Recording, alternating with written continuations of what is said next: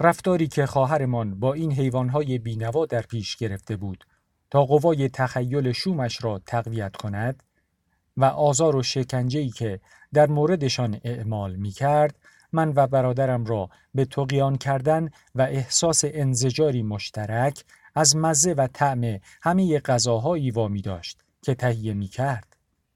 بنابراین نباید تعجب کرد اگر بگویم حرکت آمیز برادرم که از پیش ازمش را جزم کرده بود و پیامدهای آن از همین موضوع سرچشمه می گرفت. برای برهم زدن این وضع دو نفری نقشه ای ریختیم.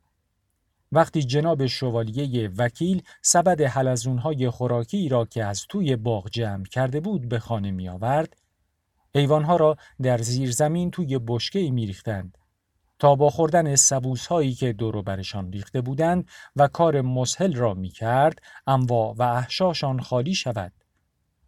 در بشکه را که برمی داشتیم چشممان به دوزخی واقعی می افتاد.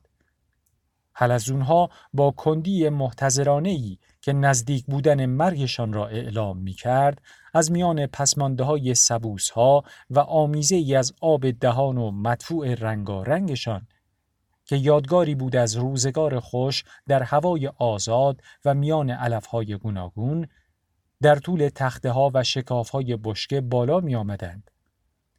بعضی ها با سر به جلو دراز شده و با شاخک های کاملا باز از هم از لاکشان بیرون آمده بودند. بعضی ها کاملا روی خودشان تا شده و فقط شاخک هایشان را با بدگمانی بیرون آورده بودند.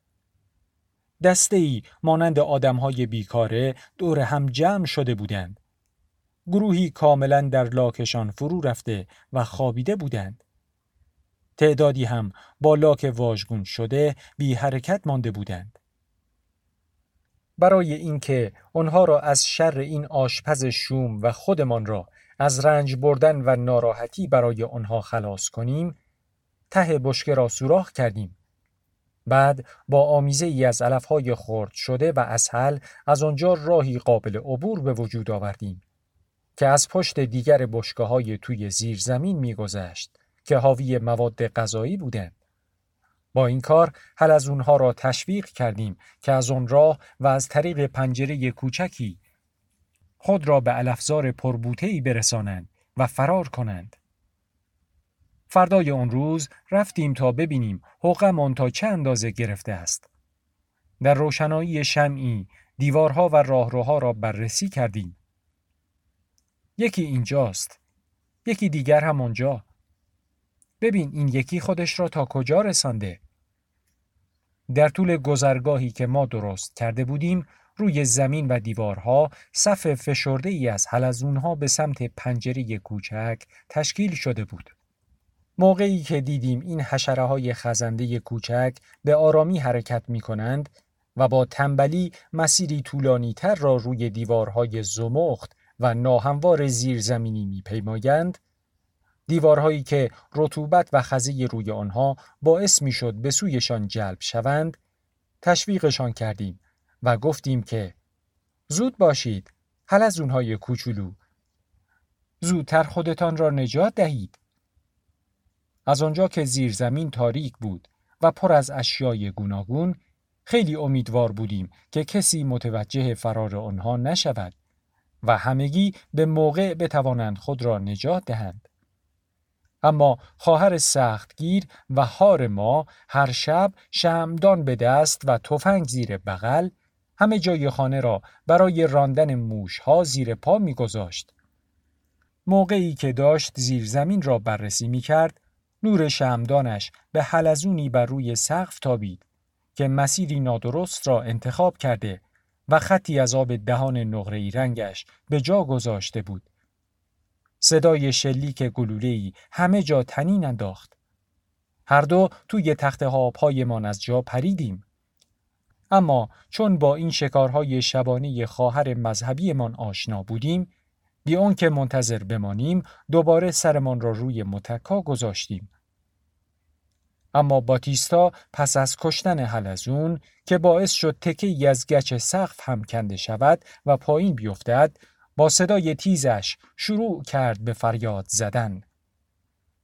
خدمتکارها با لباس خواب و پدرمان شمشیر به دست و کشیش بدون کلاهگیسش به طرف زیرزمین دویدند.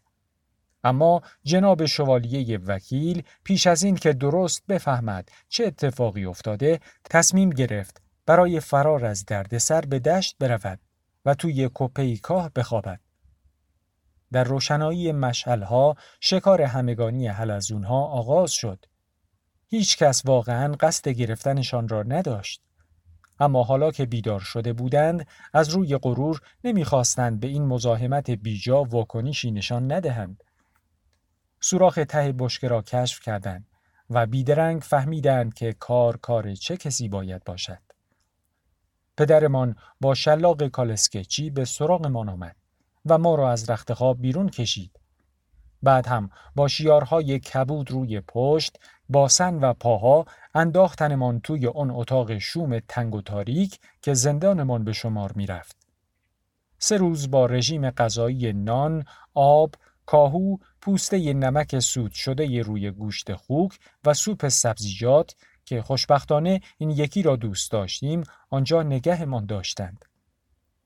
اولین باری بود که دوباره برای خوردن غذا به ما اجازه دادند دور میز نهارخوری خانوادگی بنشینیم. دقیقا ظهر همان روز پانزدهم ژوئن و از طوری بود که انگار هیچ اتفاقی نیفتاده و همه چیز به روال همیشگی است. اما باید می‌دیدیم سرپرست آشپزخانه یعنی خواهر عزیزمان باتیستا آن روز دیگر چه غذایی برایمان تهیه دیده است. اول سوپ حلزون. بعد هم پیش غذای حلزون. کوزیمو دست به هیچ کدام نزد. من هم همینطور. گفته شد یا غذایتان را می‌خورید یا دوباره برمیگردید توی آن اتاقک. من تسلیم شدم و شروع کردم به خوردن نرم تنان بینوا. این کار از طرف من گونه ای بزدلی به خرج دادن بود.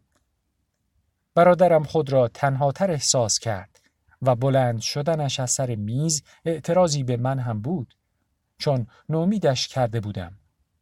ولی من فقط هشت سال داشتم. وانگهی دلیلی نداشت که نیروی ارادم بیشتر از نیروی اراده بچه هشت ساله باشد آن هم در مقایسه با لجاجت و سرسختی خارقلادهی که برادرم در سراسر زندگیش از خود نشان داده بود. پدرمان از کوزیمو پرسید خب چی شد؟ کوزیمو بشقابش را پس زد و گفت من غذا نمی‌خورم. من این غذا را نمی‌خورم. پس از اینجا برو بیرون. ولی کوزیمو پیش از این حرف از جایش برخواسته پشت به ما کرده بود و داشت از اتاق نهارخوری بیرون می‌رفت. کجا داری می‌روی؟ از در شیشه ای اتاق دیدم کوزیمو توی راهرو کلاه سترک و شمشیرش را برداشت و به صدای بلند گفت مرا آنجایی خواهید یافت که می‌خواهم بروم. بعد دوی توی باغ. چند لحظه بعد از پنجره های اتاق دیدیمش که داشت از بلوط قول پیکر توی باغ بالا می‌رفت. او همان لباس های تمیز و سر و مرتبی را داشت که پدرمان موقع نشستن پشت میز از ما طلب می کرد. موهای خوب پودر خورده که پشت سرش به صورت دم اسبی با نواری بسته شده بود. کراوات تور، کت کوتاه سبز به سبک اهالی باسک، شلوار کوتاه و چسبان به رنگ بنفش، شمشیر به کمر و پاپیچ های بلند از چرم سفید که تا نیمه رانها می رسید و تنها چیزی بود که نشانی از زندگی ما در روستا داشت. من که هشت سال داشتم از پوشیدن چنین لباس و داشتن چنین سر و وضعی معاف بودم. به جز در موقعیت های استثنایی و مراسم بزرگ که به موهایم پودر می زدند و شمشیر به کمرم می بستند. کوزیمو با این لباس و سر و وضع به کمک دستها و پاها از تنه گردار درخت و از میان شاخه های آن بالا می رفت. این کار را هم با سرعت و دقت فراوانی می کرد که نتیجه تمرین های طولانی من بود. پیش از این گفتم که ساعتها وقتمان را بالای درختها می گذراندیم. اما نه در جستجوی میوه یا لانه پرنده ها. کاری که همه پسر بچه ها می کنند. بلکه به خاطر لذت بردن از هرچه بالاتر رفتن و به شاخه های دور از دسترس رسیدن. همچنین در پی پیدا کردن محل مناسبی در آن بالاها برای نشستن و دنیای دوروبرمان را تماشا کردن و با کشیدن فریادهایی عجیب و غریب سر به سر دیگران گذاشتن کسانی که از آن پایین از زیر درختها میگذشتند بنابراین به نظرم کاملا طبیعی آمد که کوزیمو در برابر سختگیری ها و بیانصافی سماجت آمیز پدر و مادرمان از درخت بلود که آشنای قدیمیمان بود بالا برود. کوزیمو از شاخه هایی که همسط پنجره های اتاق نهارخوری بودند می توانست نشانه های خشم و اعتراضش را به رخ اعضای خانواده بکشد. مادرمان که اگر ما را زیر آتش توپخانه می‌دید عین خیالش نبود با دیدن بازی هایی که پیش بینی می کرد به بهای مردن یا ناقص شدنمان تمام شود نیمه جان می‌شد. فریاد زد مواظب باش مواظب باش. تفلک بینوا. الان میافتد پایین. کوزیمو خود را به شاخه کلفتی رساند که چند شاخه فرعی هم داشت. به راحتی روی آن نشست. پاهایش را از آن آویزان کرد. دستهایش را زیر بغلهایش گذاشت. سرش را میان شانه هایش فرو برد و کلاه سترکش را تا روی پیشانی پایین کشید. پدرمان از پنجره به بیرون خم شد و فریاد زد. وقتی خسته شدی خودت میای پایین. اون وقت من می‌دونم و تو. برادرم از اون بالا جواب داد. هیچ وقت عقیدم عوض نخواهد شد.